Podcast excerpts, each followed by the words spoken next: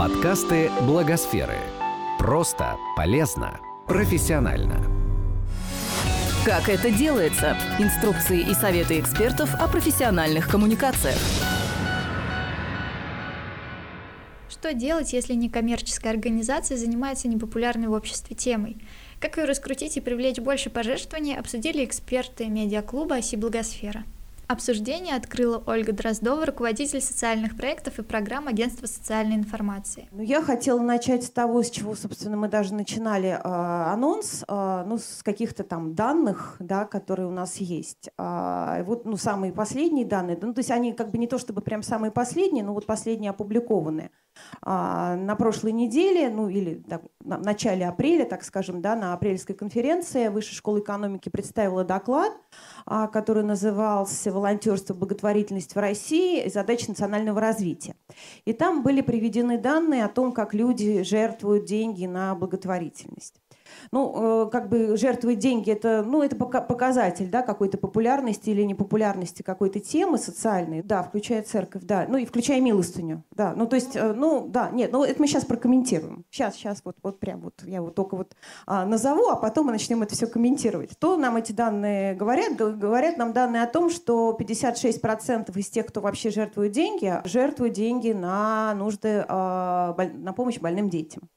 Ну, вроде как мы это все знаем да, а детям-сиротам 23%, животным 14%, а, но а взрослым людям лечение и реабилитация 13%, пожилым 19%, а людям с ограниченными возможностями 16%, а многодетным и пострадавших от стихийных бедствий 22%. Ну, ну то есть а, ну, взрослые, нет, если лечение и реабилитация, то как бы, ну, все-таки не совсем в конце, но сильно уже отстают. А что совсем не популярно? А помощь химически зависимым людям, а помощь бездомным людям, помощь ВИЧ-инфицированным, мигрантам, заключенным, и включая бывших, экология. Вот, казалось бы, да? Мы все живем, дышим и ничего не делаем. А наука и образование, в которой вот мы тоже все вроде как заинтересованы. Культура и искусство 2%. Правозащитная деятельность 1%.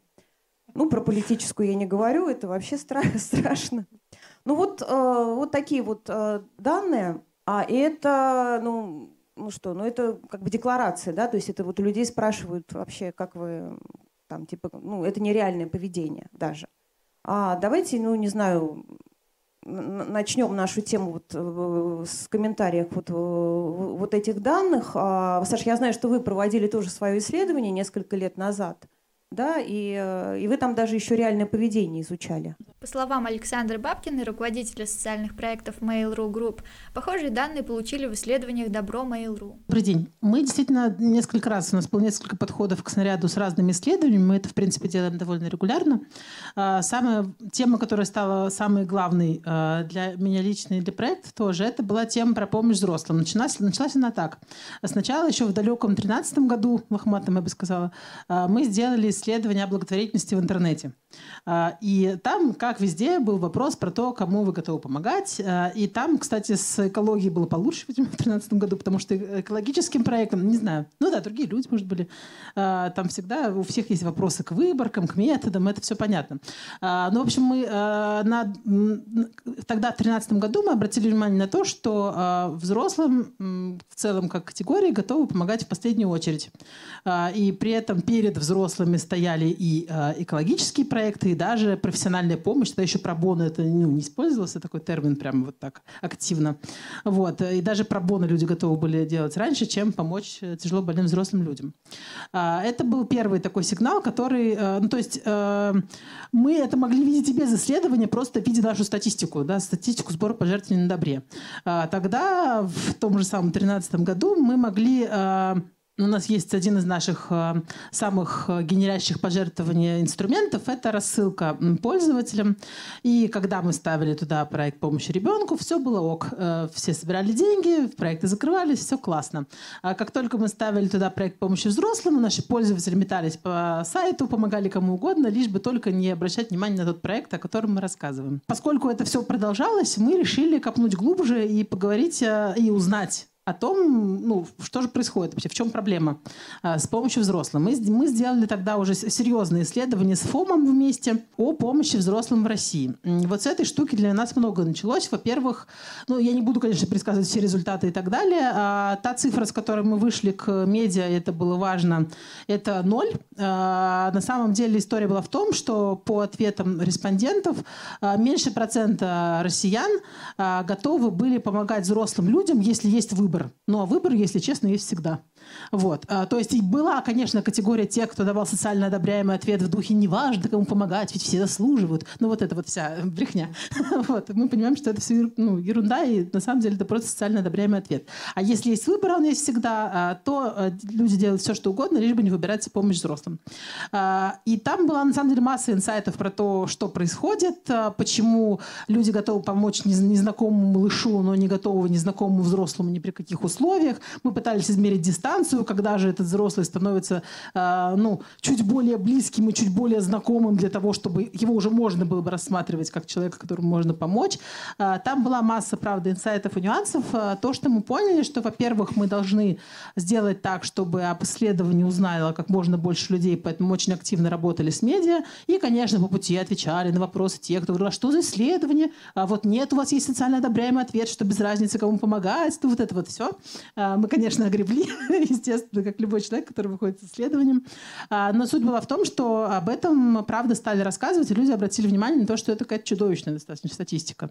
И, собственно, мы, естественно, призывали эту статистику менять. То есть мы начали с ответов на вопросы, из того, чтобы задать вопросы самим себе, а дальше э, это первый компонент, да, факты и вопросы, на мой взгляд. И второй компонент – это storytelling. Конечно, мне кажется, мы это слово в последнее время слышим постоянно, но на самом деле это, ну, это правда важно. А, потому что то, что мы правда изменили с а, момента исследований, в принципе, в нашей работе, мы изменили то, как мы рассказываем о взрослых. Если мы знаем, Подожди, что... Про, про как потом будем Про, про как потом, потом хорошо. Да. Вот, э, в общем, мы, мы э, поменяли отношение к фактам, мы поменяли подход к сторителлингу и стали очень серьезно оценивать э, то, насколько эффективно это у нас получается. А если про цифры, год году в 2018 году на 30% выросло количество людей, пользователей добра, которые взрослым помогают. Ну и есть ряд фондов, которые говорят о том, что они могут закрывать взрослые проекты только у нас. Ну то есть классно, что у нас тоже могут, но в общем, это правда работает. Вот.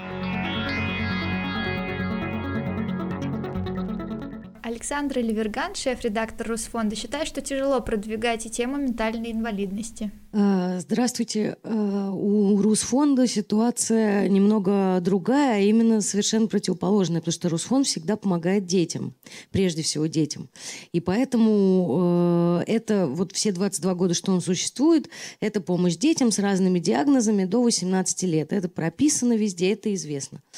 А, и это, с одной стороны, облегчает вроде бы дело, потому что дети, действительно, Саша права, и по исследованиям, и по людям, когда ты разговариваешь, ты понимаешь, что детям помогают охотнее, быстрее, потому что, ну, сердце не камень, это все понятно. Вот. И в этом смысле это как бы очень понятная стратегия.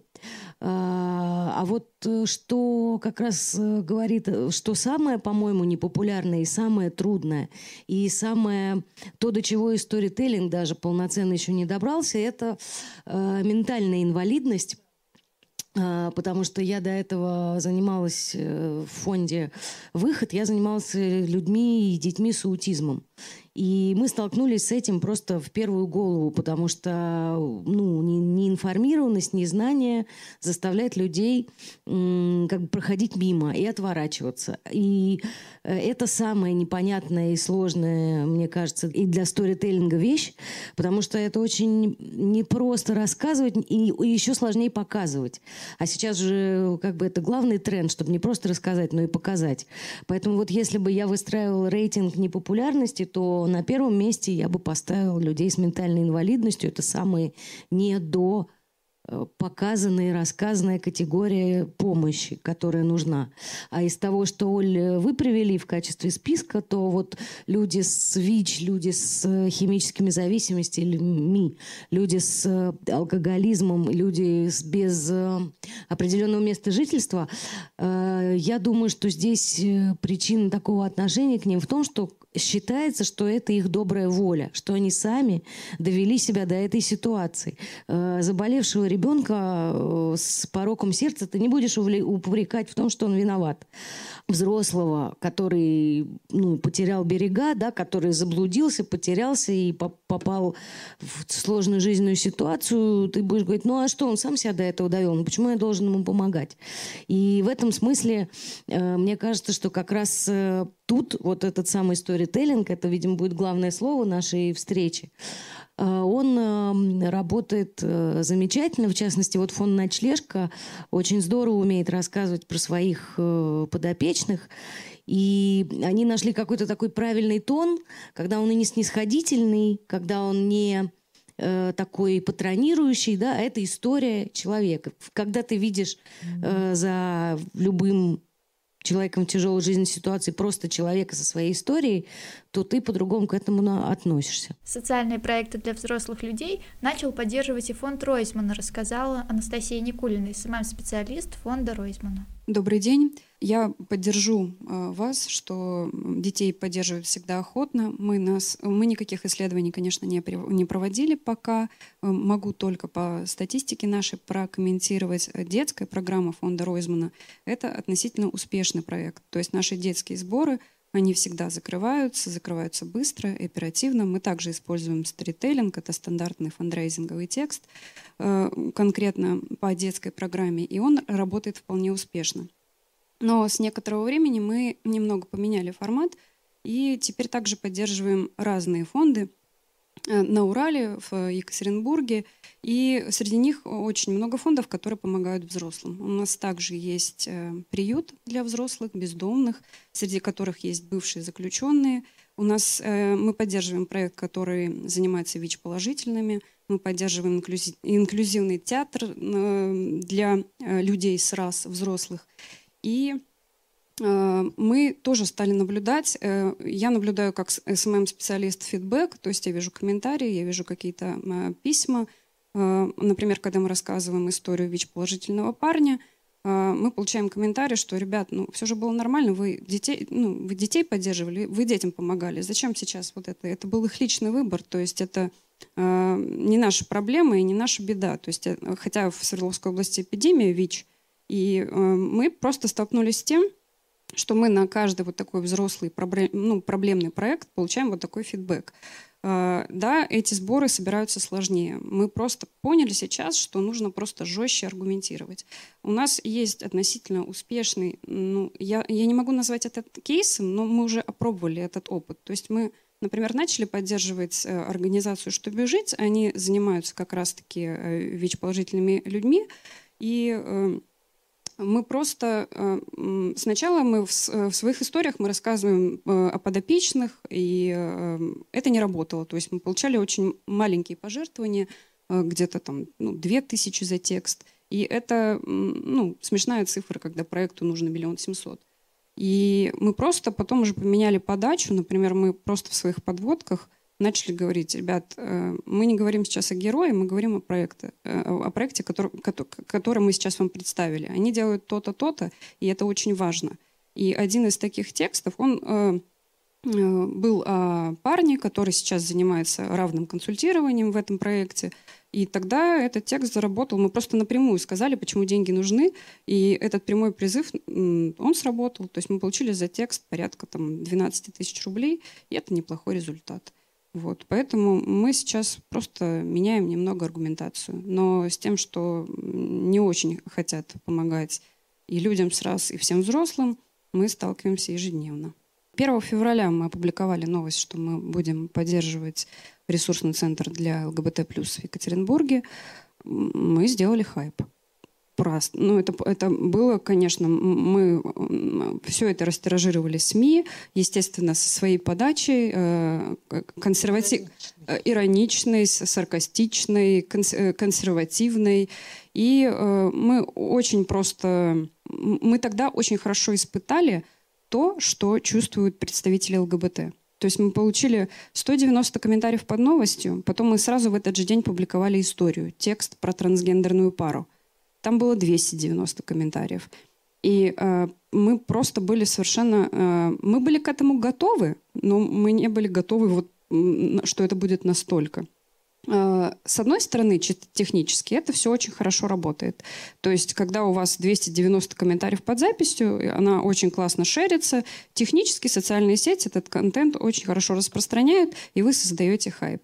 Но когда вы погружаетесь в чтение этих комментариев, и вы видите, какая у людей позиция, вы просто понимаете, с чем вам предстоит работать. Э, нам очень много еще придется работать. Э, нам очень повезло, потому что сам ресурсный центр, они э, очень здравые ребята, и мы просто предупредили о том, что мы будем публиковать, пожалуйста, поддержите нас. И они просто тогда э, э, вся э, интернет-сеть, э, вот э, все, все паблики ЛГБТ+, они тогда просто взяли и встали на нашу сторону. То есть они пришли в комментарии, помогли нам э, отстоять эту публикацию. Э, там было все очень здраво. То есть как раз-таки э, сторонники, они вели себя очень культурно, там была очень э, здравая, аккуратная аргументация.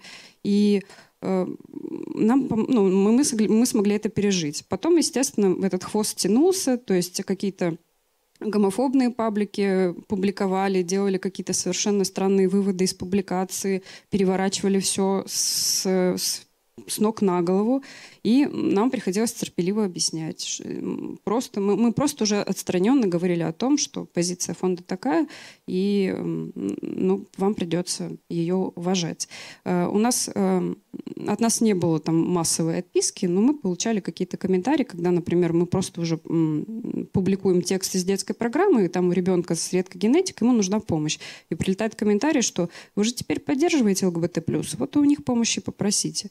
И ну, ну просто это большое терпение. Э, мы продолжаем, конечно, эм, просить помощи, если начинается какой-то э, дикий, извините, срач в комментариях. Мы просто приглашаем сторонников, чтобы нам помогали здраво аргументировать. Потому что иногда у нас просто не хватает каких-то знаний или какого-то ну, банального ресурса. У нас небольшая редакция, чтобы это все отработать, чтобы это не было травматично для тех ребят, которым мы помогаем, то есть тому самому проекту. Но э, хайп, э, он работает, и у нас есть Яндекс.Дзен, там тысячи просмотров, сотни комментариев.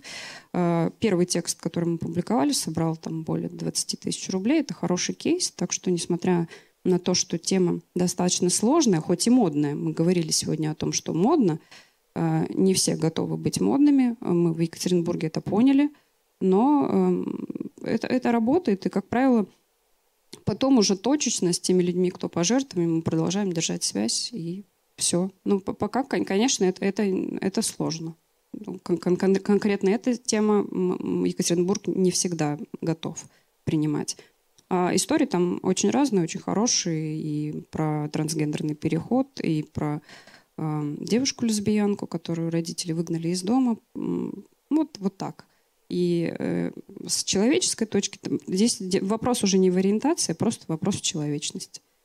А какие-то ну, сторонники, ну вот помимо ЛГБТ-сообщества у вас появились после этого? Или там, ну, вот как это на, на вашем, ну, я не знаю, ближайшем окружении а, отразилось? А, на, на... Может быть, СМИ какие-то вас поддержали? Или... СМИ поддержали, э, нас поддержал знак знаком э, крупное издание и поддержал сам редактор. То есть, когда э, вышла новость, он просто сделал репост себе в Facebook и сказал, вау, вот это да. И потом просто они сделали... Э, эм, это была новость-новость, то есть она была без каких-то, без какой-то окраски. То есть это был факт и все. И это было с их, стороны очень уважительно, потому что многие СМИ позволили себе как раз-таки сарказм, иронию и прочее, прочее, прочее, подняли э, какие-то прошлые высказывания Евгения Вадимовича, э, Ройзмана, да, в фонде которого я работаю. И, ну, понятное дело, что это было не очень красиво, но э, как, какой-то... Э, прям такой поддержки, что да, вот э, круто, это был, ее было немного. Но мы почувствовали, что э, часть людей, у которых э, такие уже сформированные взгляды современные, э, они ну, прониклись к нам уважением. А, спасибо. Ну, я вот, э, э, когда думала вообще э, вот над этими, вот, ну, что значит вот сложные, непопулярные темы, да, они же как бы по-разному могут быть сложными. Они могут быть сложными, а, потому что вот действительно люди не воспринимают там кого-то как вот своих, да, и думают, что вот как бы, ну, с ними такого никогда не случится, и кто-то там сам виноват. А, или там тема какая-то там, не знаю, скучная, ну, и, и, или люди думают, что ну, они ничего не могут сделать, да, потому что, ну, ну, я не знаю, ну, политика не популярна, ну, потому что, ну, понятно, да, почему. Или там, э, или это может быть там как-то оп- опасно, да, там, ну, вот, э, в случае с правозащитной деятельностью.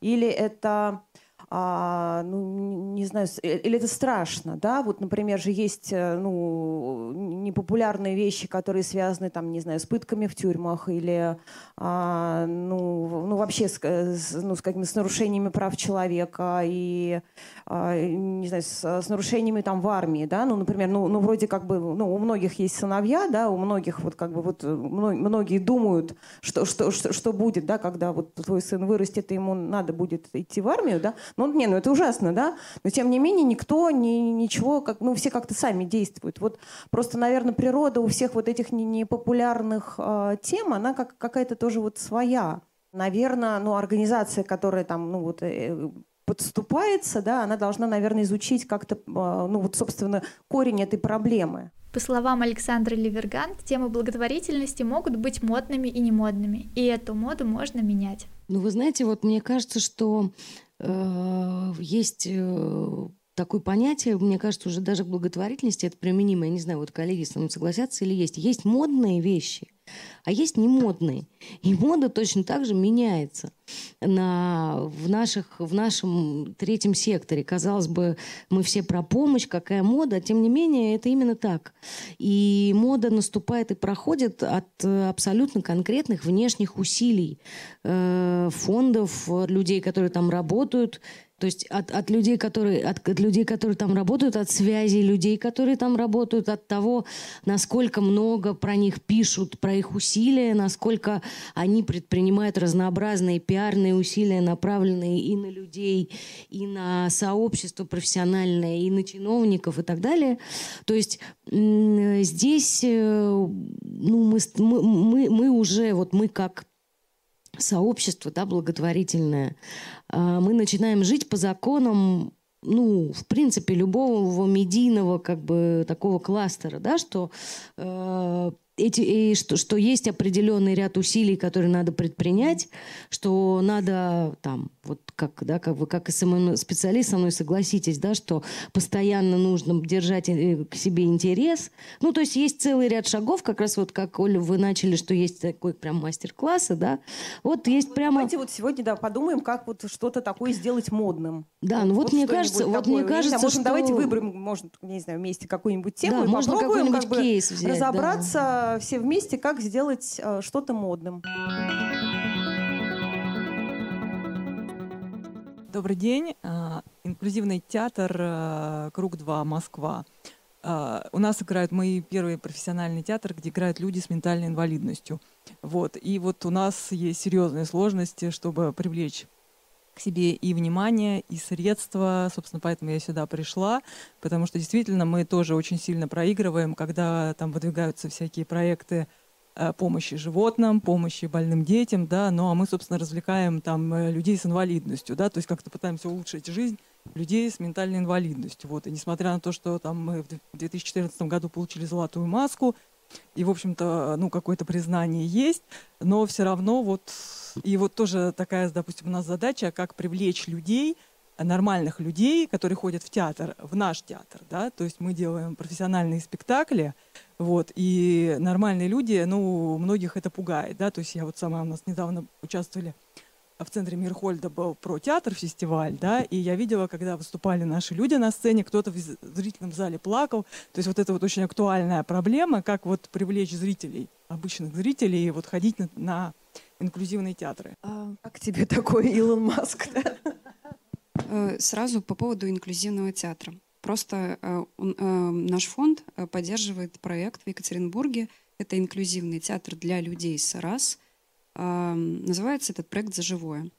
Они также делают, ставят спектакли. В апреле у них была большая программа по поводу информирования. Был ликбез, была постановка, а, был там танцевальный какой-то перформанс.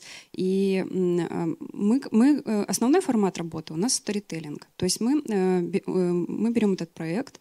В этом проекте сейчас 16 взрослых ребят.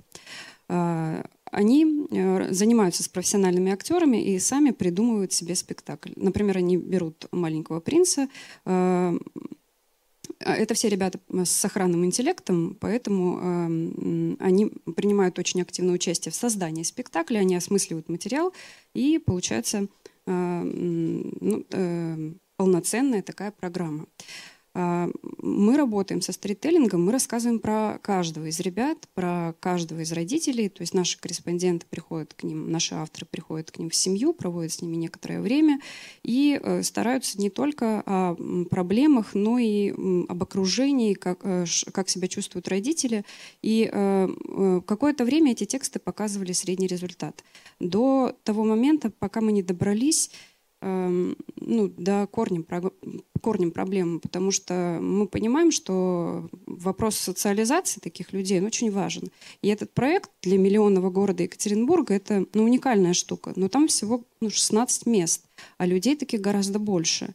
И когда мы стали говорить с ребятами о, и их семьями о том, что, например, с, ребята с сохранным интеллектом вынуждены идти в, заниматься в коррекционную школу, где э, они не получают э, никакого должного внимания, и когда э, просто э, например, э, парень очень любит готовить, но ему нельзя работать поваром, потому что все считают, что он будет опасен. Там же ножи, вилки, все остальное. И э, когда мы начали говорить, когда мы ушли от историй, вот прям от, от, от каких-то таких историй, просто историй, историй человеческих, к историям проблемным – мы увидели гораздо больше результат. По поводу привлечения э, на спектакле, то есть мы э, на нашем сайте открываем сбор для этого проекта, у нас там есть э, жертвователи, да, которых мы привлекаем, и мы с ними тоже точечно работаем. То есть когда э, есть спектакль, мы обязательно делаем рассылку, то есть это уже технические да, моменты, то есть приглашаем. И эти люди, которые просто прочитали статью и сделали пожертвование – Чаще всего они найдут возможность прийти, потому что э, иногда это банальное любопытство, иногда это просто, а как это работает? Э, вот вы пишете про спектакли, э, где участвуют люди с раз и играют там профессиональные актеры и люди с раз. Как это выглядит? То есть мы просто заметили уже, э, когда мы говорили с координатором проекта, то есть первые спектакли, на них приходили близкие родственники, да, там мама, папа, бабушки, а, и там были их тьютеры. А сейчас уже, то есть я была на последнем спектакле сама, то есть там был полный зал, и там, было совершенно, там были совершенно разные люди. И то есть это просто идет по нарастающей, и мы просто убеждаем, мы говорим, мы прям говорим проблемным языком, что так быть не должно, это так, это так. То есть мы уже просто, ну, это мы работаем над аргументацией. И всячески этот проект э, также старается аргументировать, почему надо, почему, почему. И мы стараемся каждый раз по-разному отвечать на этот вопрос, и каждый ответ правильный. Мне еще кажется, что тут есть э, то, о чем тоже говорит Настя, это на самом деле про правильное сегментирование аудитории, к которой мы обращаемся с тем или иным как сообщением. Хотела, да, к этому вот перейти. это, мне кажется, супер важно. То есть понятно, что есть люди, которые, э, ну, которых, может быть, и не проймешь этой темы никаким образом, да, но есть совершенно ну, другая целевая аудитория, которую, подобрав правильные слова, это объяснить можно. Мне просто, мне очень близка тема инклюзивного театра. Я э, была на спектаклях инклюзиона, а, и на самом деле я обратила внимание на то, что а, я ну, понятно, что я знала, куда я шла там и так далее, но я воспринимала эту постановку просто как зритель воспринимает искусство. То есть я испытала точно такой же катарсис, я получила огромное, э, огромное удовольствие от игры актеров и так далее. И мне, по большому счету, то есть да, э, ну, для меня, как вот просто для человека погруженного, было важно, что там играют люди с разными нарушениями, синдромом Дауна, с нарушениями слуха, зрения и так далее. Но на самом деле, как мне кажется, что самый важный, может быть, вектор э, инклюзивных театров театров в том, чтобы э, вставать э, туда, где, может быть, и не подготовленная для этого аудитория. Я, я, возможно, вы просто это уже делаете, как мне сложно сказать, но может быть путь в, в договоренностях с обычными репертуарными театрами о том, что там идет и ваш спектакль тоже, и он просто э, находится в, рам, в том же самом фреймворке, да, в то, на той же самой афише, и люди просто идут туда, потому что это там условно центр Мирхольда или Гоголь-центр или что угодно еще, и потом уже люди, взяв программу, понимают, что там вообще-то есть разные актеры. По большому счету зритель, э, зритель, э, ну, от зрителя не требуется какой-то очень активной коммуникации с актерами, правильно? Поэтому готовить его каким-то особенным образом, возможно, и не нужно. А качество... Они могут так немножечко ну, испугаться. Даже, ну, может, ну я не знаю. Не, ну, некоторые, ну, да. ну, некоторые могут, может быть, и могут, но, ну, не знаю, вот э, на солнечной линии, просто я только что была в центре Мирхольда, там вначале спросили, если вы очень нетерпимо относитесь к мату, ну, давайте попрощаемся, мы вернем вам деньги. Потому что в этом спектакле, ну, то есть он вообще весь практически э, а матом подумать, что так и задумано. А, ну, ну, ну, в общем, ну, можно предупредить, если вдруг вы, у вас возникают некоторые сложности в том, что вы видите человека с особенностями развития, мы можем вернуть вам деньги. Ну и все. Ну и все. И, ну, никто не вышел из со спектакля «Солнечной линии». Я уверена, что никто не выйдет из такого спектакля. И я бы как раз двигалась в сторону не э, создания особенного ореола, что вот этот инклюзивный спектакль сейчас перед вами, вот, пожалуйста, а э, делать его просто вставать в этот ряд, вставать в, э, в, в афиши, в, на сайты, где рассказывают о разных событиях, не требуя какого-то особенного специфического там языка и внимания, никаких придыханий, а просто вот в Москве в эти выходные пройдет, вот, наверное, Саша знает, как об этом писать, очень хорошо. Да, но, но я, я бы, на самом деле, видела это вот таким образом, потому что ведь задача инклюзивного театра в том, чтобы, ну, в инклюзии, да, да, а если мы вокруг него будем вздыхать и говорить, ах, тут такая инклюзия, э, так да, это все специфически. Да, просто Люди. приходите, спектакль классный. Мне кажется, что нужно идти вот... вот... Э, я хотела еще добавить, я согласна с, и с Настей, и с Сашей, а, но я хотела еще добавить вот какую вещь, что вот это касается вот этих проектов, которые с подростками, с детьми, которые пережили насилие. А, ну, насилие вообще тема табуированная и сложная, люди не хотят на нее говорить, но и здесь, мне кажется, есть единственный способ э, ее как-то вывести в публичное поле, это попытаться найти человека, желательно известного, который согласится рассказать Говорите, о своем таком опыте. То есть, условно говоря, такой амбассадор вашего фонда, вашей организации, то есть человек, который бы стало олицетворение, олицетворением этой истории. Когда вот э, э, начинался фонд Downside Up, да, когда э, Хакамада рассказала, что у нее дочка с синдромом Дауна, и дальше другие какие-то известные люди стали про это рассказывать постепенно, постепенно, постепенно. Люди привыкли к этой теме и перестали бояться, пугаться. И с одной стороны, ну, а с другой э, стороны... Это же не, не так а, давно произошло. Да, это произошло я не помню, так давно. Я, я начинала в перспективе, да, то есть это было 20 лет назад. И мы, ну, как бы мы между собой знали, да, э, да. у кого там кто. Но мы, а, например, мы, ну, как бы нам было неловко этих людей а, известных, да, ну, Дергать по этому да, поводу. дергать по этому поводу, потому что тогда это было настолько чувствительно, угу. что, ну, как бы они не готовы были тогда про это говорить. Потом в какой-то момент вот оно как-то вот созрело, и кто-то там начал, да, допустим, и пошли даже дальше. команда. И, и здесь, и здесь как, на самом деле такой пошел. Да, и здесь и стало... на самом деле может быть может произойти то же самое. И здесь есть очень важный очень важный компонент э, такой, это немножко такой как бы голливудский подход, да, что должна быть история успеха. То есть условно говоря, ты пережил совершенно что-то жуткое, невообразимое, но ты как бы это пережил, переступил, и вот теперь ты, я не знаю, там добился чего-то. То же самое касается вот ваших сложных подростков, про которых вы говорите. Здесь немножко другая история с амбассадором. Вот если бы, если бы дельфин не умер, да, вот если бы дельфин не умер, то такой человек, как он, Децл, я оговорился, извините, извините. Дай бог дельфину здоровья. Вот если бы Децл не умер, то он был, был бы тем человеком, который мог бы согласиться стать таким... Понимаете, то есть это должен быть э, какой-то человек, который, с одной стороны, э, пользуется авторитетом вот у таких э, детей, детей, детей, с которыми вы работаете, а с другой стороны, он уже абсолютно явно зрелый. состоявшийся зрелый человек. Mm-hmm. То есть, опять же, это тот человек, который должен быть согласен говорить о своем вот этом вот таком тяжелом прошлом.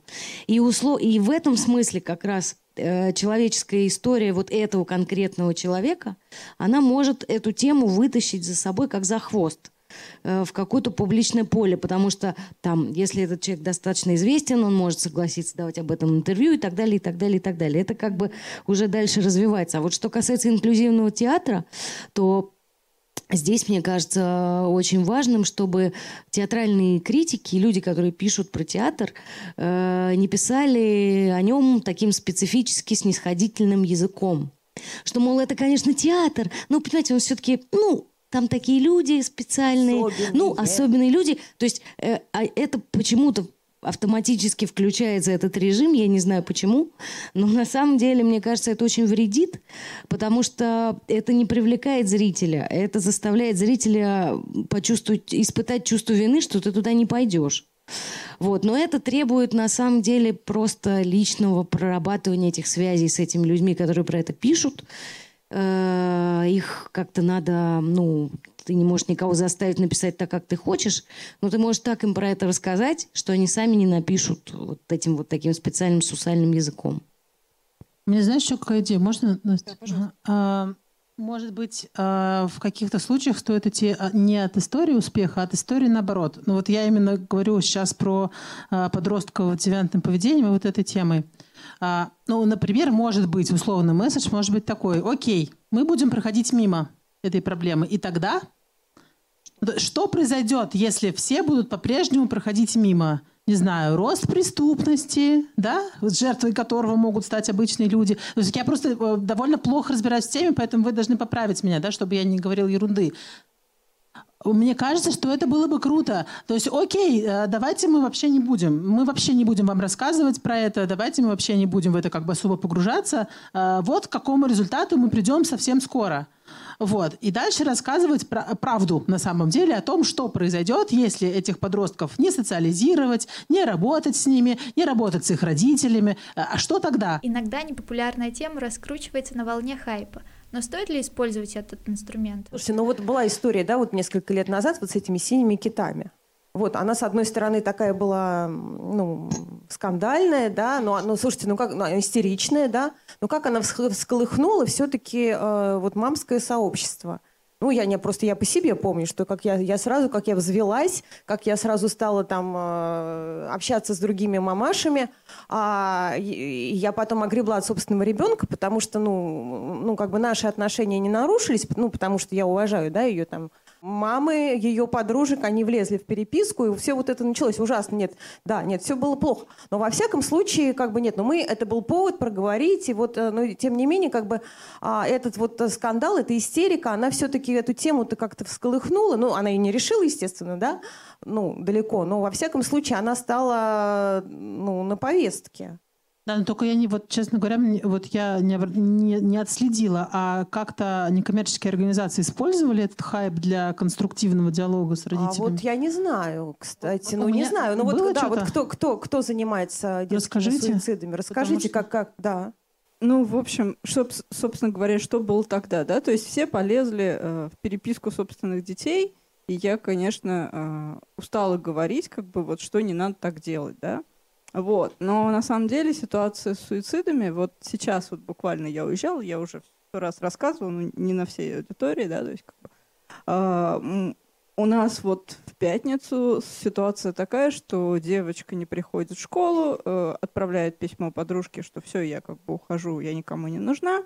Э, мы со школы там ее с милицией разыскиваем, потом как бы э, у нас, в общем, звонят маме, а мама говорит, ну, то есть ей сообщают об этом, а мама говорит, а меня начальник не отпускает. Понимаете? То есть, как бы потом, конечно, начальник отпустил в конце концов там это. Но смысл в том, что э, сейчас вот именно такая ситуация происходит. Э, дети не нужны родителям. Ну, вернее, как они нужны, но у родителей столько проблем, что как бы две работы, куча этих, что они пытаются э, первичные потребности детей удовлетворить, да, то есть еда, жилье и как-то это. И до следующего вот именно там э, насилие, психологическая безопасность, там как бы вот, э, вот это вот все, у них просто уже ресурсов не хватает, понимаете? То есть вот это, мне кажется, самая большая такая беда и то, что вот я вижу, по крайней мере, в провинции. Вот. То есть, ну, я надеюсь, что в Москве уже все-таки тут немножко лучшая ситуация. Добрый день, благотворительный фонд «Быть мамой». Я хотела бы поддержать вас а, в том, что действительно у родителей сейчас не, несколько сменился, сместился вектор, и жизнь настолько сложная чаще всего, что приходится ну, фактически выживать и о наполнении собственного ресурса для того, чтобы в свою очередь заботиться о детях, о семьях, у мам, у пап чаще всего нету ни времени, ни, ни средств. А, собственно, в связи с синими китами.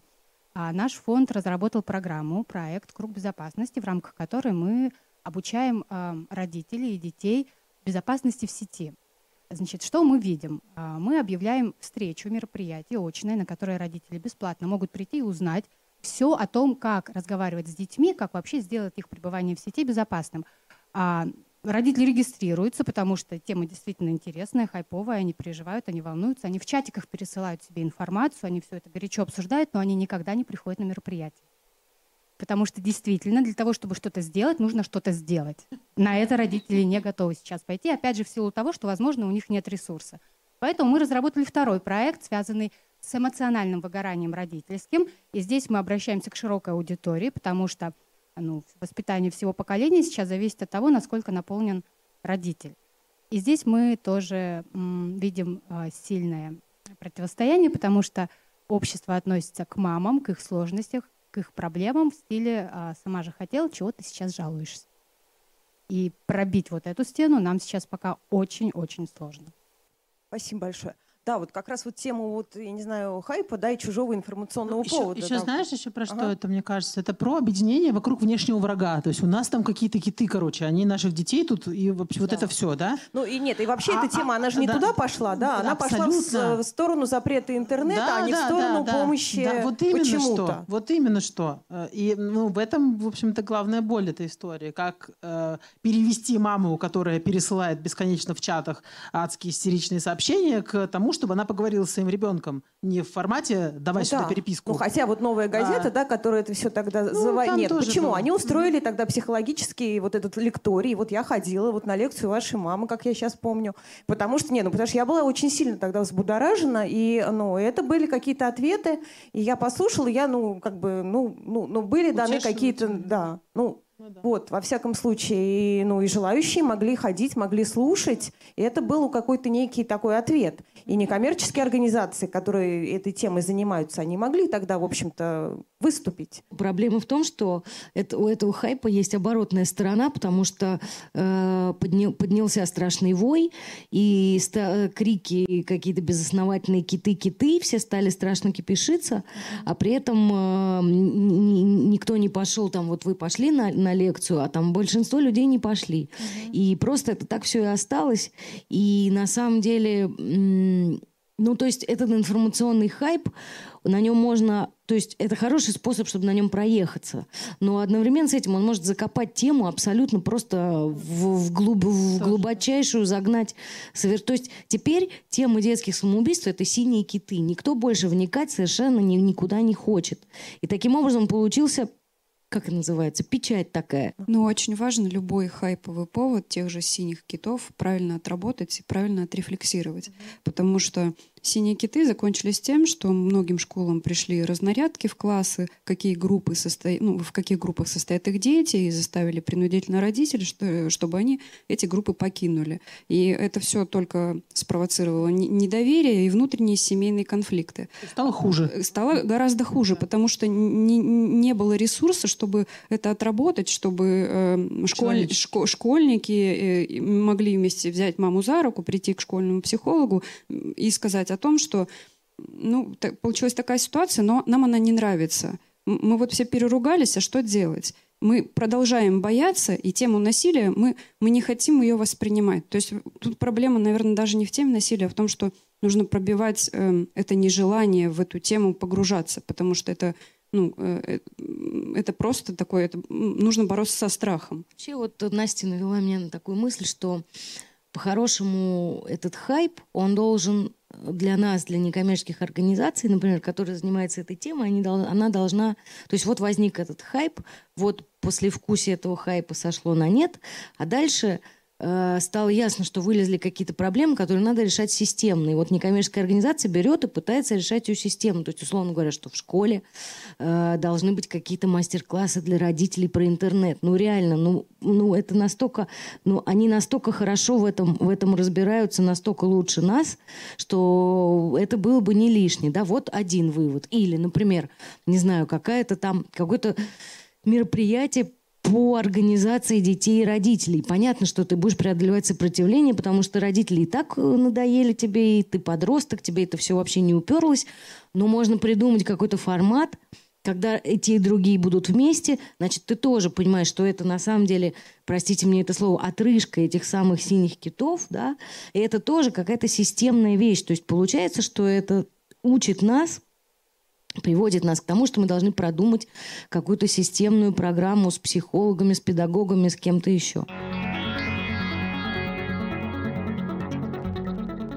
Сложные темы фонды могут продвигать с помощью своих коллег, а также при поддержке непрофильных СМИ. А вот я еще, знаешь, а, а, подумала, вот, э, вот Русфонд, вы же тоже это делаете, и я вспомнила, когда в прош... прошлым летом был скандал с прачечной и ночлежкой, да, и а, Панюшкин на страницах Русфонда а, объяснял людям, которые как бы, да, пришли вот на, на страницу Русфонда помогать вроде бы детям, а, объяснять, а, объяснял, почему важно, ну, важен такой проект да, или, ну, или там другие какие-то неочевидные темы, а в, ну, вот как бы вот среди вот этих очевидных тем объясняются вот таким простым, нормальным, ну, и очень хорошим языком, почему так, вот это как, как оно работает потом, как э, ну, Вы потом э, отслеживаете? Ну, да, тут, тут, важно, тут важно вот что, что вот эти люди, которые приходят там, на сайт Русфонда, да, они приходят с идеей помочь детям, это то, к чему они привыкли.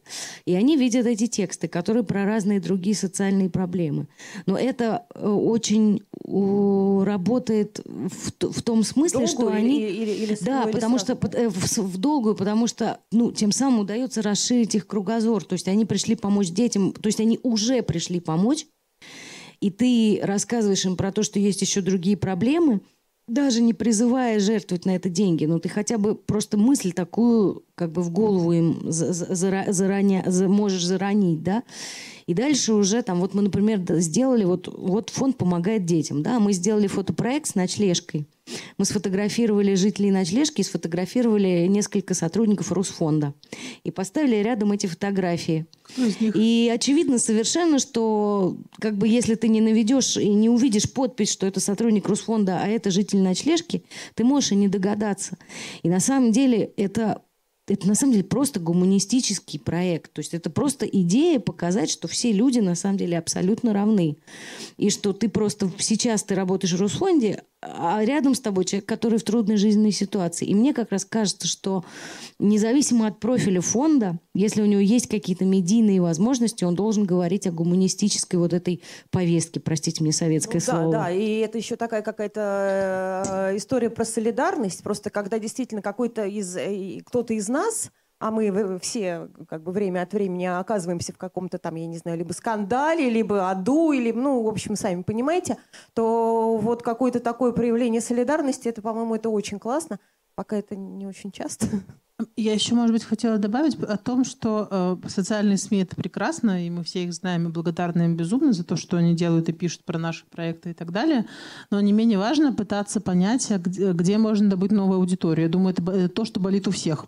Вот. Э, и нужно тут, конечно, это ну, не совсем непростая история про упаковку вашей информации в то, что пригодно для других совсем изданий. Ну, то есть я условно, то, что я пытаюсь, я пытаюсь на э, конференциях для email-маркетологов вообще и для, вообще для маркетологов, я пытаюсь рассказывать о добре как о сервисе e-commerce, а, то есть это как интернет-магазин, только там не продается что-то, а продается человеку ощущение, что он хороший. А, и там я, например, о помощи взрослым, я рассказываю о том, что в нашей сфере мы также сталкиваемся с необходимостью формирования спроса. Ну, то есть я их языком про это разговариваю, что вот у нас есть э, те категории, которые спросом пользуются, и есть те, которые нет. И вот мы таким вот образом стимулируем спрос, потому что на самом деле а, вот этим людям это понятно. Я как-то летела в самолете, и рядом ехали, летели две девушки, а, которые работают в одном из производителей средств гигиены, и они там друг с другом очень долго обсуждали, как а, людям начать таки продавать влажную туалетную бумагу. Вот. И вот весь полет, это было страшно интересно. Вот. Они вот рассуждали о том, как людям это объяснить, что им и это на самом деле очень нужно, и вообще как это раньше не догадывались о том, что это самое главное. Вот. И на самом деле со сложными темами реально вот такая история. То есть спроса на это нет. Мы понимаем, что все как бы используют другие способы удовлетворения своих потребностей помочь. Да, есть попроще. А нам надо продать вот эту. Вот ну, так. просто говоря про форматы, большая проблема всех НКО, особенно региональных, э, чтобы создать какой-то крутой медиапроект, даже фотопроект, и презентовать его в каком-то суперпопулярном СМИ, нужен хороший бюджет, либо хорошие социальные связи. К сожалению, не все этим обладают. Поэтому, когда мы говорим о хайпе и какой-то такой теме, э, мне кажется, важно не просто запрыгнуть в хайп и ехать на нем до, до того, пока можно ехать, нужно учиться прогнозировать. То есть, если был хайп на такую тему, сегодня синие киты, завтра желтые киты – то есть, мне кажется, НКО просто должны быть готовы уже, ну, должен быть какой-то социальный маршрут или социальная карта, которая должна быть упакована в максимально понятный формат, который можно растиражировать сразу. То есть когда вы видите, что начинается хайп, нужно просто включать этот режим и тиражировать, что делать. Потому что когда э, захватывает людей истерика, особенно родителей, там, мам, они начинают просто нервничать и будоражить других.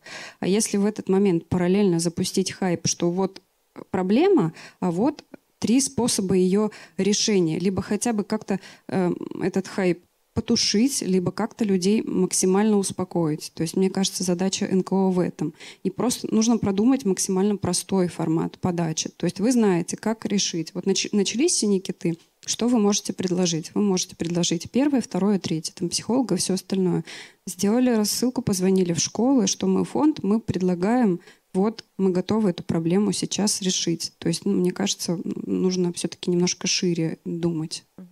Мы с прошлого года реализуем пилотный проект как раз вот с подростками. Это не дети-сироты, это семейные дети без депрессии, но они девиантные, они находятся э, на учете в комиссии по делам несовершеннолетних. То есть, да, это вот такие вот совсем очень сложные. И у нас есть прекрасный опыт а, по привлечению денежных средств именно на реализацию этого проекта и а, об освещении этого проекта в нашем городе Нижний Новгород. Нижний Новгород. Мы а, пришли на наше телевидение, и просто предложили этот проект, который, ну, в принципе, им очень зашел хорошо.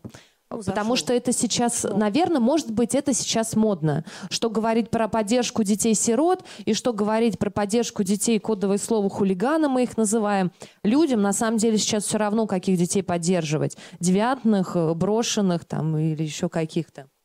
И мы сейчас сделали проект на телевидении «Хулиганы хотят стать журналистами». И телевизионная команда просто наших хулиганов там с периодичностью определенной а, берет на различные городские мероприятия, будь то какие-то фестивали, форумы или там кто-то приезжает спортивные мероприятия, и они просто вместе с журналистами ведут репортажи. И потом про них снимают. Это, как, себя, это как, телевидению оказалось очень выгодно, потому что подняли рейтинги самого mm-hmm. телевидения.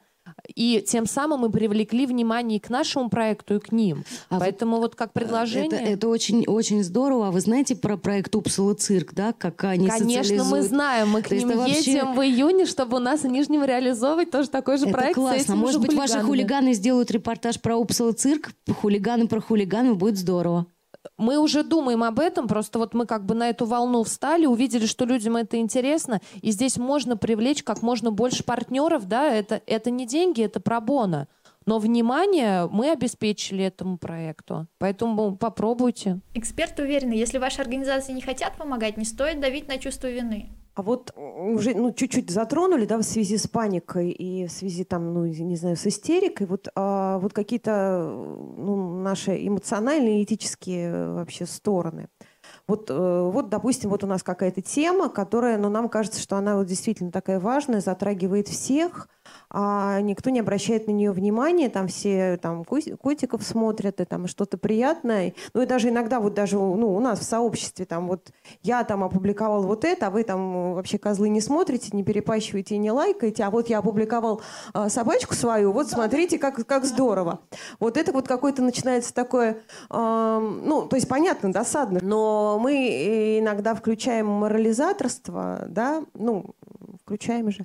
Вот, э, вот насколько это вот э, хорошо, насколько, я не знаю, работает это, не работает, вот как бы, ну, то есть как, какое-то, наверное, такое ужасное морализаторство, там, если вы пройдете мимо, там кто-то умрет, это, наверное, вообще один раз работает, да, и так мошенники делают.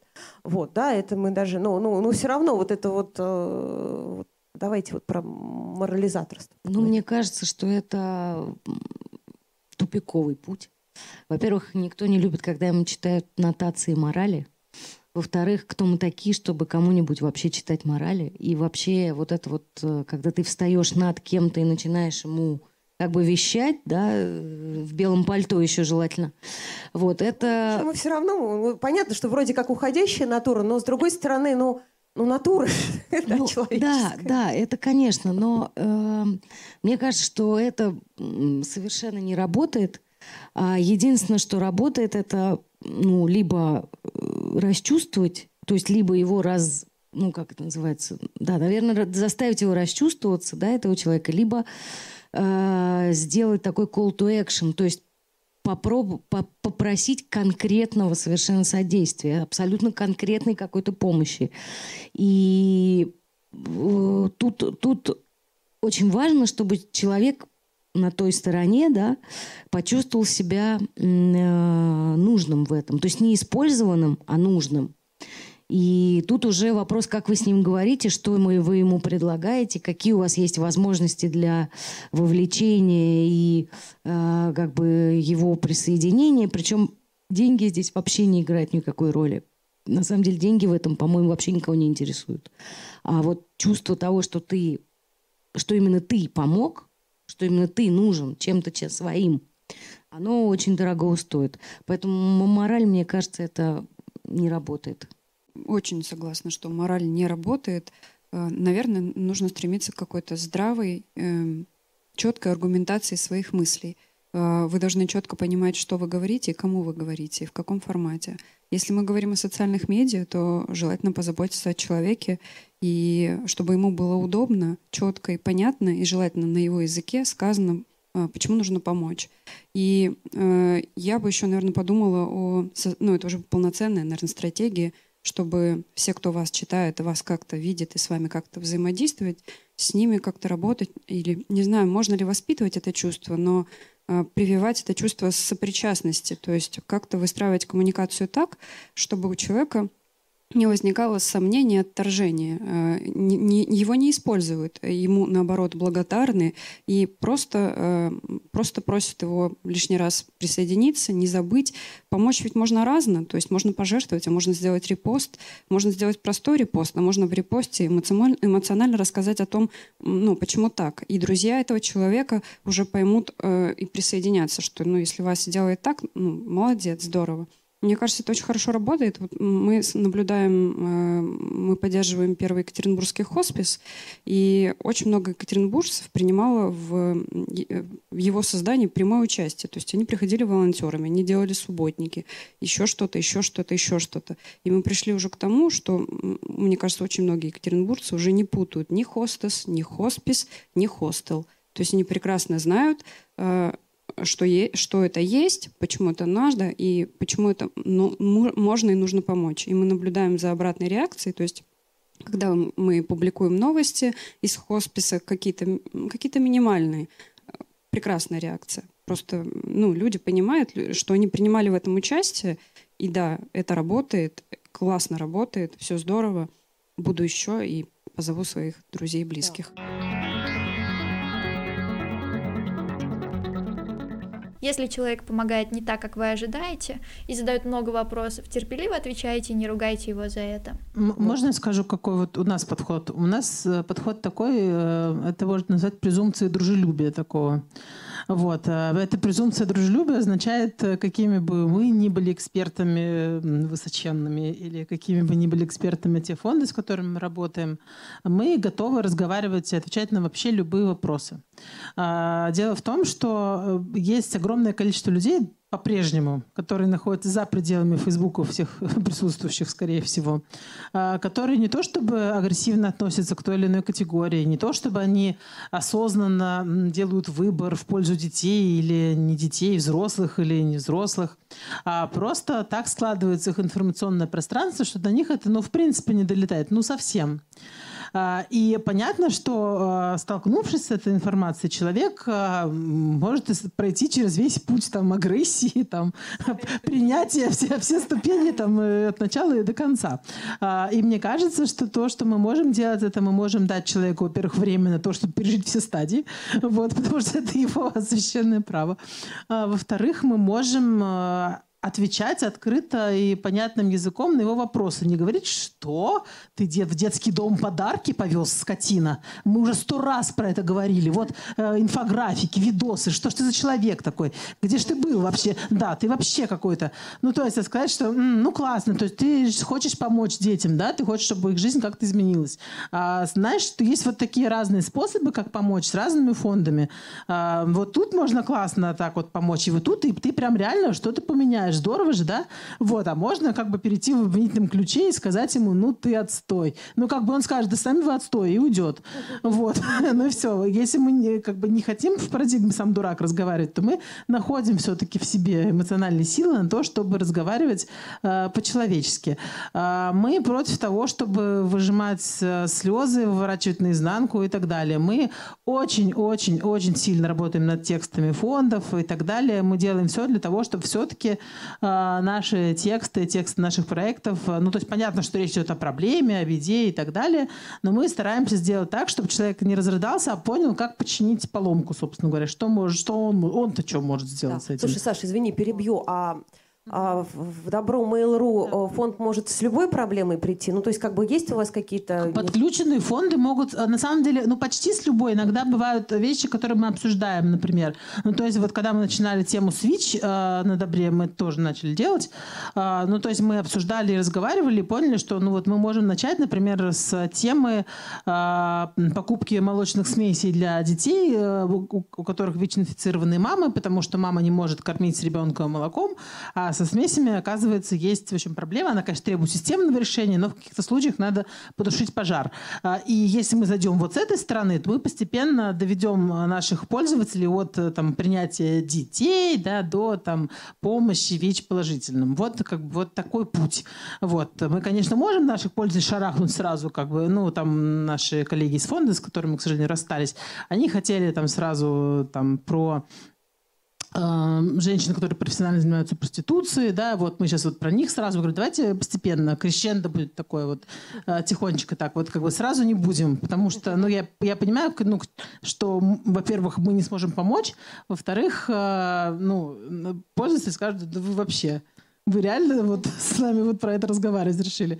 Вот поэтому тут э, иногда мы обсуждаем с фондами, какие проекты, как подать или с чего начать для того, чтобы к этой, к этой проблеме прийти. Но иногда, ну как бы иногда очень, ну вот Аня, то, о чем говорит Аня про э, насилие, э, вот мы сделали один подход к снаряду, и пока мы не добились успеха, и надо другой делать подход, и как это крутить эту историю, потому что э, мы сделали проект, мы сделали публикации во многих СМИ в классных изданиях, разных э, фандрайзингового эффекта у этого не было, например, никакого, хотя мы ну, как бы все вроде бы для этого сделали. Это значит, что надо как бы понять, ага, вот так не сработало, как еще можно?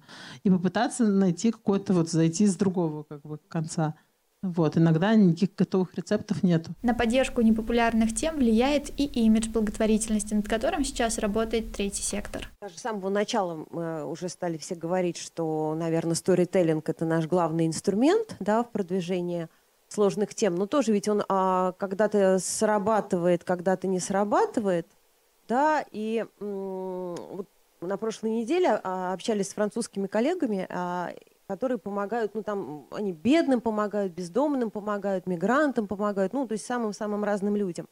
И мы спрашиваем, вот, ну, вы, как, как, как вы, вот, э, есть ли у вас, ну, более популярные там вот группы, да, и менее популярные группы, ну, как у нас мы знаем, а, что есть.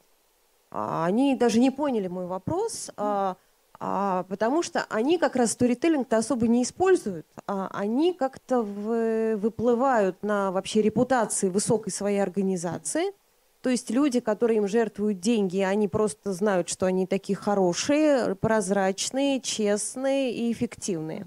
И поэтому, говорит, мы когда собираем деньги на какой-нибудь там, ну, допустим, рождественский обед, а мы не говорим, что это мигранты, мы просто, просто собираем на обед для всех. Вот как вы думаете, когда мы дойдем до такого? Вот. Чтобы нам не нужно было действительно вот вытаскивать и доказывать, и, э, и делать, ну, либо там какие-то или совсем адресную там, да, помощь, либо псевдоадресность использовать, э, э, собирать на программу, да, через людей, там вот как бы долго-долго просвещать. Вот э, когда наша как бы высокая как бы репутация, наше светлое имя позволит Не нам скоро. собирать на, вот на, на все, и да. что мы должны для этого сделать? Ну, вообще говоря, мне кажется, что мы и так уже довольно изрядно продвинулись э, на этом пути. И там есть, э, там, не знаю, главные какие-то фонды и компании, у которых есть репутация, про которые не надо ничего объяснять. То же самое Добро Mail.ru, Вера, Подари жизнь, Русфонд, там пятерку фондом, фонд Хабенского, ну и так далее. То есть э, есть уже, уже, мне кажется, есть организации благотворительные, про которые не нужно ничего объяснять. И про которые и так понятно, что они работают в честную, в долгую, помогают своим подопечным и так далее. Это во многом связано и с репутацией фонда, и с репутацией людей, которые возглавляют этот фонд. И здесь мы, кстати, тоже говорим о как бы личности в истории, что называется, да, и Чулпан, и Хабенский в данном случае, да, я называю э, сейчас артистов и актеров, или Нюта, или там Амбиндер. То есть все эти люди, они олицетворение своего э, фонда и того, что они работают как бы честно и, и правильно и так далее. А, вообще же, чтобы повлиять на э, имидж благотворительности, да, тут вот, вот тут, мне кажется, дело хуже обстоит. То есть э, пока мы еще далеки от того, чтобы... да, то есть, то есть у фондов с репутацией все более-менее хорошо, делается все лучше и лучше, а вот у благотворительности с этим дело хуже.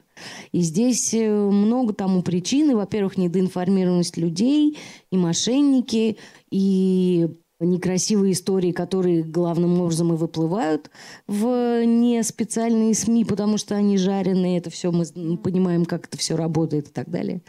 Вот. Ну и просто потому что и так очень много проблем в стране, и людям не до этого. Объективная ситуация такова.